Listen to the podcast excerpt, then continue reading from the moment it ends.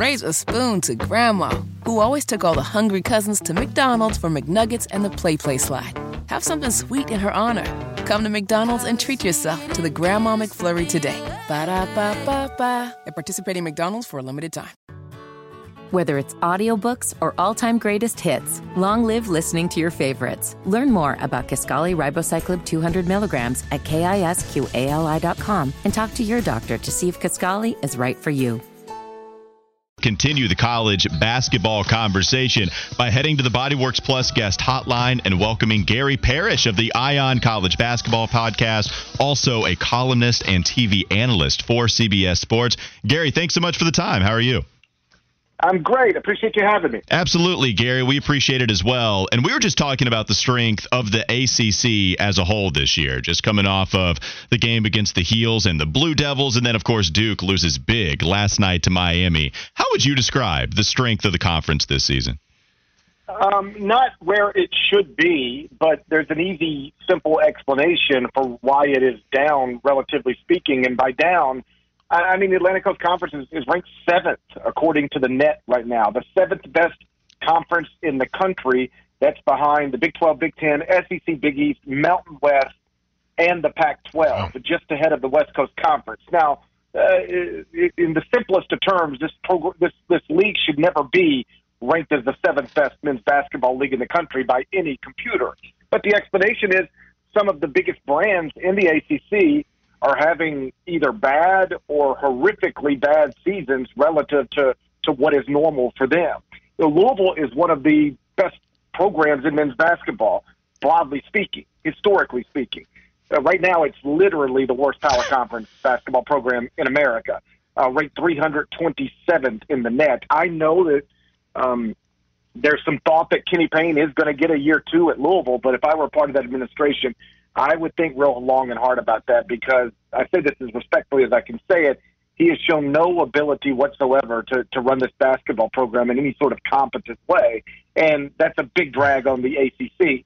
Syracuse is down relative to where it normally operates. Notre Dame, Florida State.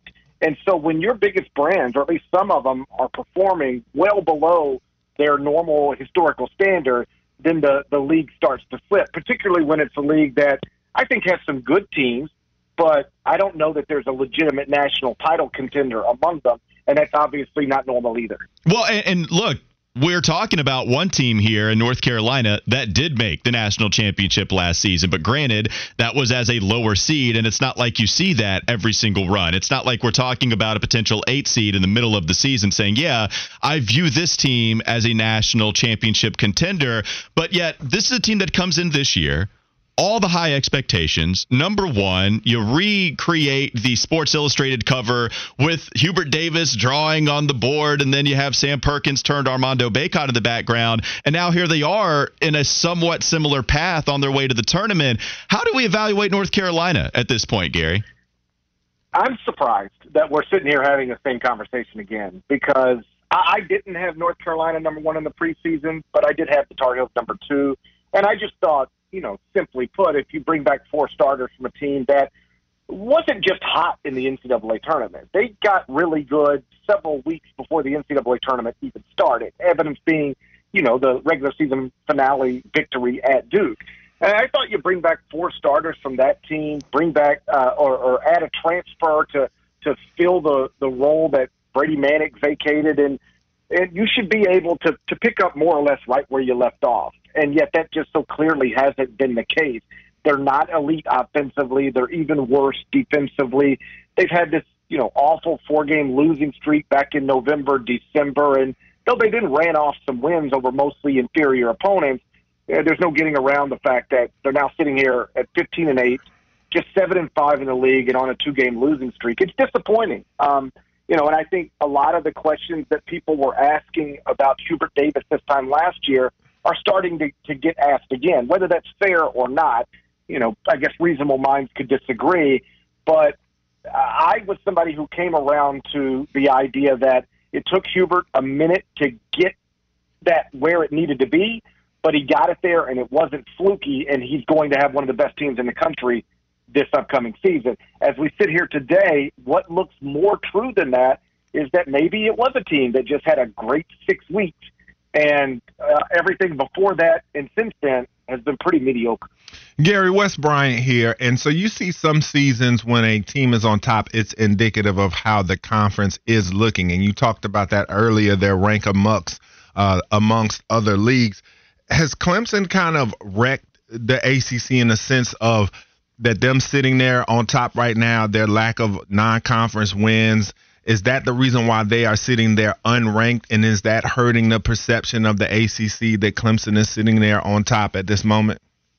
Well, I, I think um, I, I think that the, the thing that that is hurting the league is, like I said, some of these big brands are down, and even though North Carolina is not a disaster, it's certainly down relative to where um, it normally is and where we thought it would be. Even though Duke is not a disaster, it is obviously relative down from where it normally is and where we expect it to be. What that has done, all these big brands being down, is it, it has opened it up for a mediocre team like Clemson to maybe win an outright ACC title. Like I wondered about this last week on the Eye on College Basketball Podcast because entering the weekend, and it's still true today, Clemson was ranked outside of the top 60, but alone atop the ACC standing. I wondered, has there ever been a time in the history of the ACC where a team in February was alone atop the league standings, but ranked outside of the top 60 at KenPom?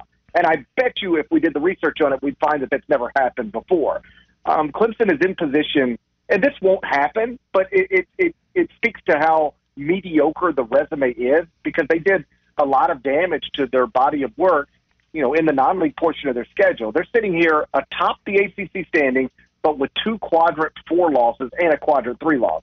That's unusual. And so, again, this won't happen, but Clemson, both these things are true. Clemson is in position to win the ACC as of today. Clemson is also in position to miss the NCAA tournament because the resume, um, though they have performed well in a weakened ACC, the entire body of work that the selection committee is going to evaluate, there, there's not a, a whole lot there. This is a team that is just three and three in quadrant one. And again, they've got three losses outside of the first two quadrants. That's why you see them closer to the bubble than an ACC leader should ever be at this point in the season. And then, Gary, turning the page to Duke, have their struggles this season been due to just a freshman class that isn't as advertised? Do you feel like they're getting better as the season goes and could be a problem in March? And then do you feel like that the fact that these freshmen have not been quite as advertised is that a reflection on this kind of national freshman class not being chock full of just can't miss NBA guys? Well, I, I think you touched on something important there, and that's that you know so often players who are supposed to be the top players in the class are now reclassified. And they're getting to college earlier, which is making every subsequent class uh, uh, often a little weaker than it otherwise would be. In other words, in a different world right now, Jalen Duren is a college freshman instead of an NBA rookie, but he reclassified to get to college early. Emoni Bates would be a, a college freshman, and who knows if he didn't have that disastrous early year at Memphis, how differently he might be thought of now if he enrolled at a different power conference school. So with Duke, yes, I do think the class, broadly speaking, was um, not what your typical number one class might be in terms of legitimate high end NBA talent. Like this Duke class, I, I think the rankings were similar to the RJ Barrett, Zion Williamson, Cam Reddish class, but I don't think the quality of prospect was similar to to that class. And so when you combine that with the fact that Dariq Whitehead has missed time and is still sidelined, he was one of the heralded five star recruits. And Dereck Lively, though he's getting better and has made some impactful um, plays on the defensive end and at the rim in recent games, he has, for a top five prospect, largely been disappointing this season. So when you try to figure out, so why is Duke down relative to where it was supposed to be, which is a top 10 team. Well, their point guard, which was really the only meaningful player they brought back, he had to miss time. Dariq Whitehead has missed time. Dereck Lively has been largely um, ineffective. Like if I would have told you all that stuff, or anybody would have told me all that stuff in the preseason, we would have probably reached the conclusion, man, I don't know how good Duke is is going to be. But to circle back to one of your initial points, Um, Lively is starting to get more comfortable. There's some thought that Whitehead will be back at some point. Um, you know, if they are healthy and these freshmen continue to develop, they could still be a scary out in the NCAA tournament. But at this point, it, it seems pretty clear to me um, that Jon Scheyer's first year at Duke is, is going to go down as disappointing relative to what most of us thought it was going to be. Again, there's an explanation for why injuries and and one of the heralded recruits not being that great, but um, still, you know, this was a preseason top ten team that really hasn't looked anything like that all year. It's Gary Parrish of the Eye on College Basketball Podcast and CBS Sports uh, on the Bodyworks Plus guest hotline. Gary, kind of a loaded question, but I'm really interested in when Jim Boeheim finally does decide to retire how are we're going to celebrate him. You know, we saw him just make those remarks about how Miami, Wake Forest, they bought teams, and then he took back some of those comments, especially with Wake Forest. We know that he just belittled a reporter. All he, all that reporter did was ask a question about a player's absence. How are you going to celebrate, or maybe not celebrate, Jim Boeheim's presence in college basketball when that presence turns to an absence? I, I do think it's important to note that he is um, going to go down as one of the most accomplished basketball coaches in history, and the the career he's had is one that 99.9 percent of guys who get into that business would love to have. Um, but it is it, it's time to go, and I'm not in the business of telling men or women or anybody else where they should work, where they shouldn't work, how long they should work. Generally speaking, but just from a pure basketball perspective, that Syracuse program has been down for a little while. It's been hidden a bit because sprinkled in the past few years, they they had a Final Four in there, they had a couple of other Sweet 16s, but since 2015, here is where Syracuse, which was in my childhood and early adult life one of the best programs in the entire country consistently.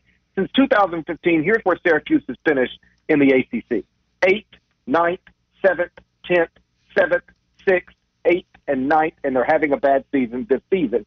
The idea that Jim thinks um, or has tricked himself into thinking that this program is still operating where it ought to operate is a little strange. I don't think he should retire because he's 78 years old.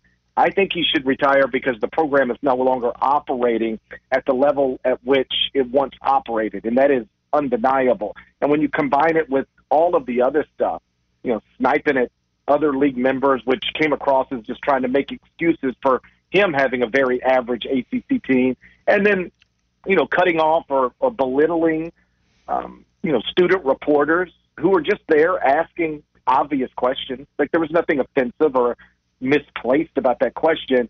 Um, you know, one of the other comments that Jim made I thought was again delusional. He said 95% of Syracuse fans want him to keep coaching. I work at CBS Sports. We have a whole lot of Syracuse graduates who work at CBS Sports. Um, you know, just I haven't conducted a poll, but I don't know any Syracuse fans who want Jim Boeheim to continue coaching. He's had an incredible career, but it, it should be over come this March. I don't know whether it will be, but if he wants to do the best thing for that program, for that university, it, it's time to let somebody else hold that position. And then, Gary, we had a guest on yesterday from the Raleigh area and he talked about Kevin Keatts and his perception with the fans and with the start that they've had to the season. They're 19 and 5 right now, and they've got some big wins this season. What do you feel about the job that he's done this year? And do you think that he is a guy that they should try to keep in Raleigh because uh, we were told that the fans there have already made up their mind about him and that there may be a, a separation of the two come season's end, perhaps no matter what he does outside of winning a national championship or a deep tournament run. Yeah, uh, like you know, again, I don't, I don't try to. I, I once did try to tell fans how they should feel about mm-hmm. their coaches, uh, and um, uh, one of the things I've learned as I've gotten older is it always comes across as an outsider, um, trying to tell fans some about something that they, you know, live and breathe and, and, and in many ways know more about. So if NC State fans have reached that uh, conclusion, well, then you know that, that's that's them. But I will say that Kevin Keatts has probably got one of the two best teams in the ACC this season. The other one being Virginia. Um, I know that the results have not always been there or even um, consistently uh, been what you know NC State fans want and, and should expect. But you know, to to sour on a guy while he is having a pretty impressive breakback, uh, bounce back season, and sour on a guy who is about to make the NCAA tournament and you know could theoretically still win an ACC title. Um, that that seems a, a little early to be making that decision, at least from from my perspective.